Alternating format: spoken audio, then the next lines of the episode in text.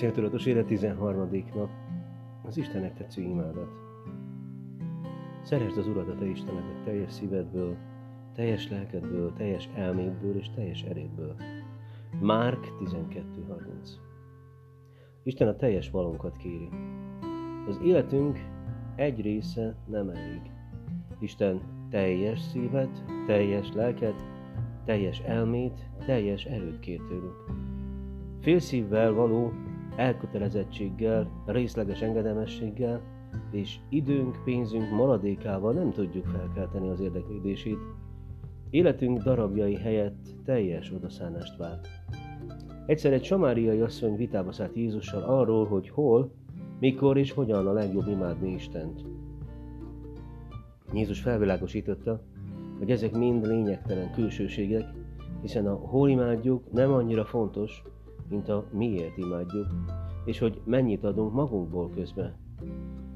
Jól és rosszul is lehet imádni Istent. A Biblia szerint legyünk hálásak, és azzal szolgáljunk Istennek tetsző módon, tisztelettel és félelemmel.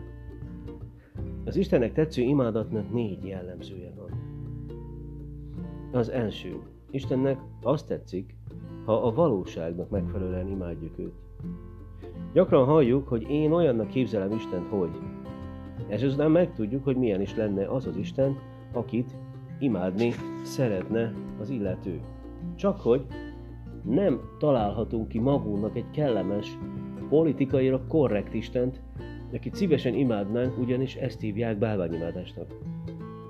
Az Isten imádatnak a Szentíráson kell alapulnia, nem pedig a mi elhalt képzeléseinken. A samáriai nőnek azt mondta Jézus, az igazi imádói lélekben és igazságban imádják az atyát, mert az atya is ilyen imádókat keres magának.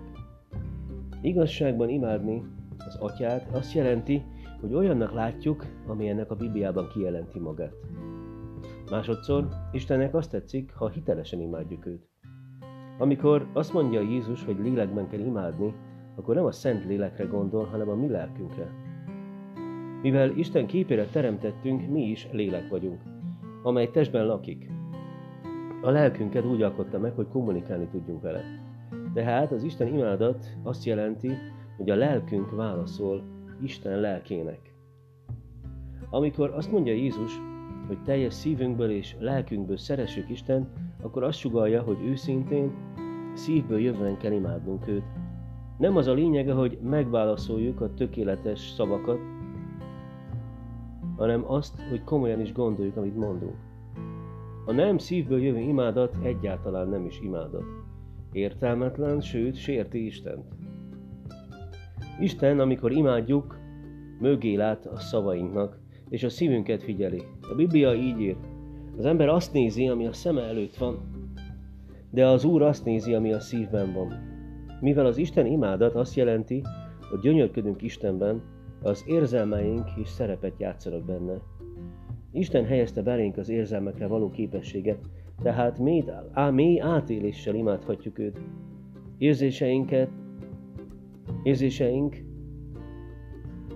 azonban őszinteinek kell lenniük, nem szabad megjátszanunk őket. Isten gyűlöli a képmutatást.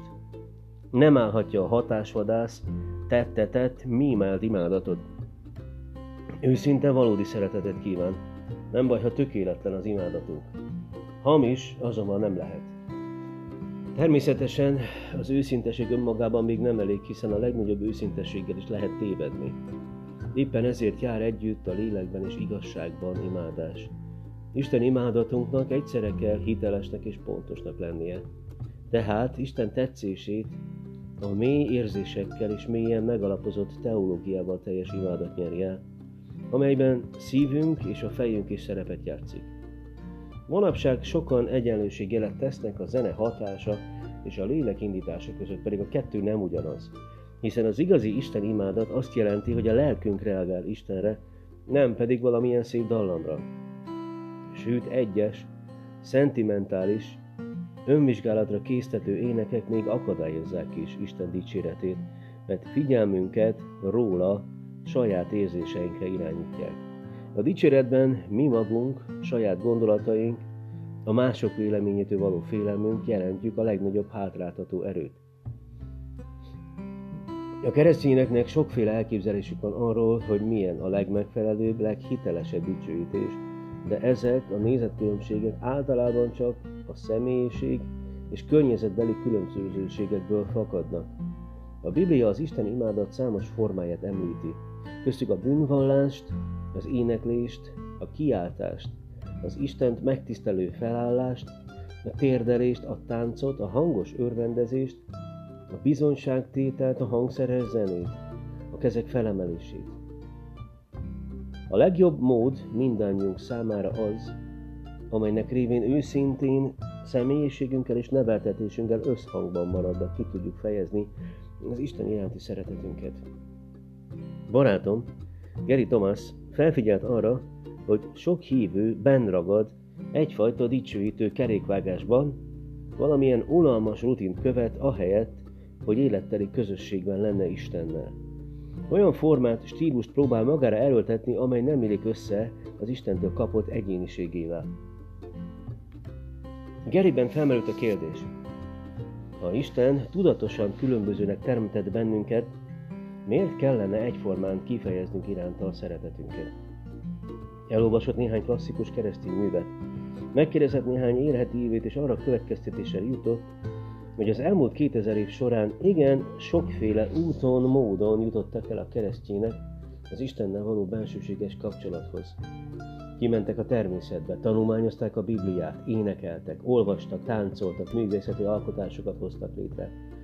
Szolgáltak másokat, magányba vonultak, közösséget gyakoroltak egymással, és még ezen túl is egy több tucatnyi módon imádták Istent. A Sacred Ways Megszentelt utak című könyvében Geri kilenc útját nevezi meg az Istennel való közösség gyakorlásának. A naturalisták a természetből merítik az ihletet Isten imádásához.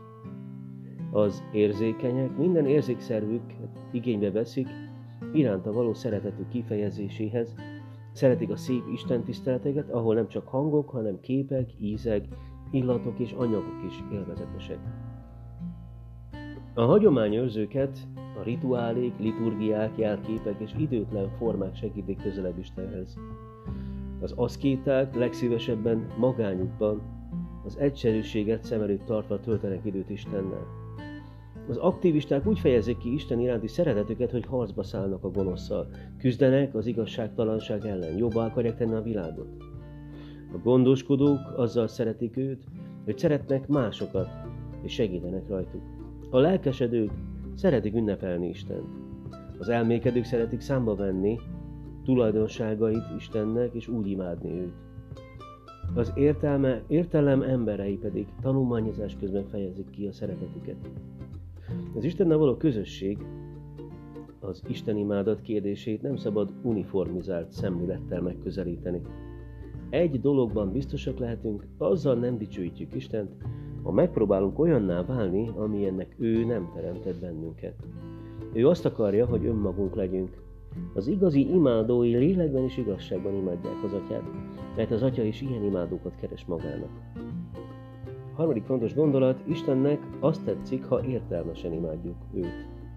Jézus parancsa, amely szerint teljes elménkkel kell szeretnünk Istent, négyszer szerepel az új szövetségben. Átérés nélküli énekléssel, gépies, közhelyes imákkal, hánya veti, halleluja kiáltásokkal, mert éppen nem jut semmi más az eszünkbe, nem lehetünk a kedvére. A lélek nélküli imádatnak nincs értelme. Muszáj bevonnunk az értelmünket is. Az ilyenfajta át nem élt imádatot Jézus szószaporításnak nevezi. Még bibliai kifejezések is elcsépelté válhatnak, ha túl sokat ismételgethetjük őket. És nem gondolunk bele a jelentésükbe.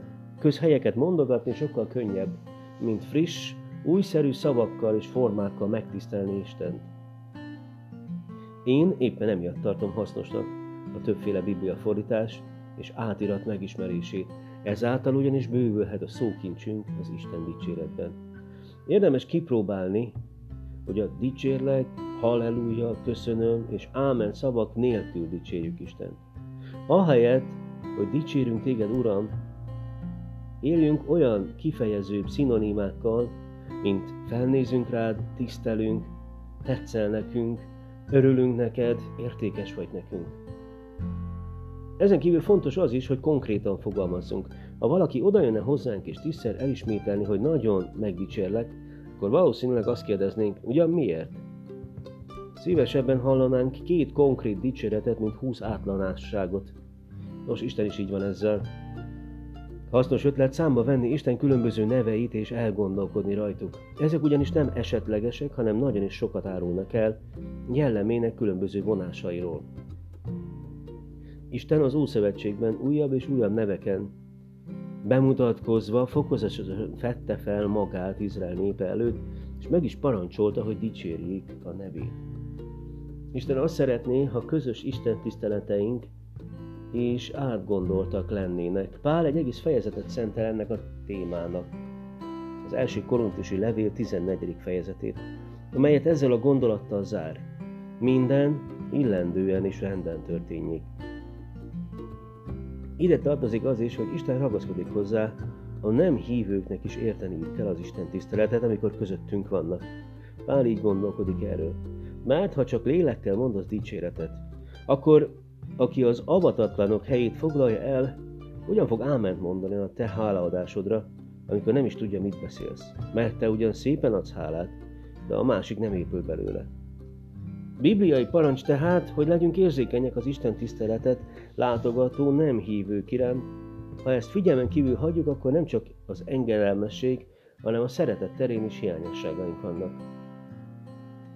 Ezt bővebben kifejtem a Céltudatos Gyülekezet című könyvem, az Isten tisztelet bizonyság tétel is lehet című fejezetében. Negyedszer Istennek olyan imádat tetszik, amely gyakorlatilag imádja őt.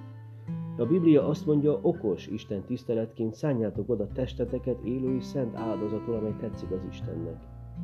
Vajon miért kéri Isten, hogy szálljuk oda a testünket? Miért nem a lelkünket kéri? Azért, mert a testünk nélkül semmiképpen nem tehetünk semmit ezen a bolygón. Az öröki valóságban kapunk majd egy új, továbbfejlesztett, magasabb kategóriájú testet, de amíg itt élünk a Földön, Isten azt kéri tőlünk, add azt, amit van. Gyakorlatilag szemmel nézi az Isten tisztelet kérdését.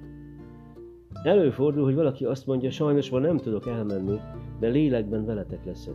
Hogy ez mit jelent? Semmit. Semmi értelme.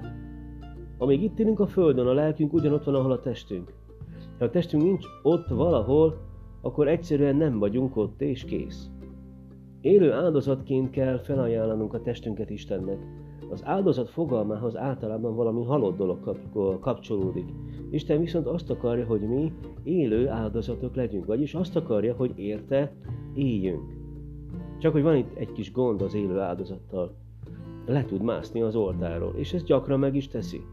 Vasárnap szépen elénekeljük, hogy előre Isten katonai, hétfőn pedig jön az engedély nélküli eltáv, vagyis lelkileg szabadságra megyünk. Az ószövetségi időkben azért volt Istennek tetsző a sok különböző istentiszteleti áldozat, mert mind Jézus kereszt áldozatára mutatott előre. Ma már másfajta istentiszteleti áldozatok nyerik el a tetszését. A hálaadás, a dicsőítés, az alházat, a bűnbánat, az anyagi felajánlás, az imádság mások szolgálata és javaink megosztása a rászorulókkal. A valódi Isten imádatnak ára van, Dávid jó tudta ezt. Nem akarok ingyen kapott áldozatot bemutatni Istenemnek az Úrnak. Az egyik ár, amelyet meg kell fizetnünk, az önközpontoságunk, hiszen nem magasztalhatjuk egyszerre magunkat és Istent is. Nem azért imádjuk őt, hogy mások észrevegyék, és nem is azért, hogy magunknak örömet szerezzünk. Szándékosan nem magunkra figyelünk. Amikor azt mondta Jézus, hogy teljes erőnkből kell szeretnünk Istent, arra utal, hogy az Isten imádat erőfeszítésünkbe, energiánkba kerül, nem mindig alkalmas, nem mindig kényelmes, néha tisztán akarati döntésünk eredménye ezért is áldozat. A passzív imádat, mint olyan oximoron. Értelmileg egymást látszólag kizáró elemek összekapcsolása a beszéd során. Amikor az ember akkor is neki lát Isten dicsérni, amikor semmi kedve hozzá, akkor is fel kell miatt az ágyból, amikor álmos, és akkor is segítséget nyújt valakinek, amikor kimerült, nos, olyankor mindig Isten tiszteleti áldozatot mutat be az Úrnak, és ezzel is elnyeri a tetszését. Matt Redman, az angliai dicsőítés vezető elmesélte, hogyan tanította meg lelkipásztora a gyülekezetnek az Isten tisztelet valódi jelentését. E azt bemutatandó, hogy a dicsőítés több a zenénél, egy időre kiiktatott mindenfajta zenét az Isten tiszteletről, és közben igyekeztek elsajátítani egyéb dicsőítő formákat. Ennek az időszaknak a végén írta meg Matt Redman a Heart of Worship, az Imádat lényege című dalát. Dalnál többet hozok eléd, mert te nem magát a dalt kívánod. Mennyivel többet látsz bennem, mint a látszat, te a szívemet látod. A mélyen rejlő lényeg, szív mélyen rejlő. 13. nap vizsgáljuk meg céljainkat. Elmékedj rajta, Isten a teljes valódat kéri. Tanuld meg, Szeresd az Urat a te Istenedet teljes szívedből, teljes lelkedből, teljes elmédből és teljes erődből. Már 12.30. Gondold át, melyikről mondhatom el, hogy Istennek tetszőbb mostanában, amikor egyedül dicsérem őt, vagy amikor közösségben. Mit kell tennem ezzel kapcsolatban?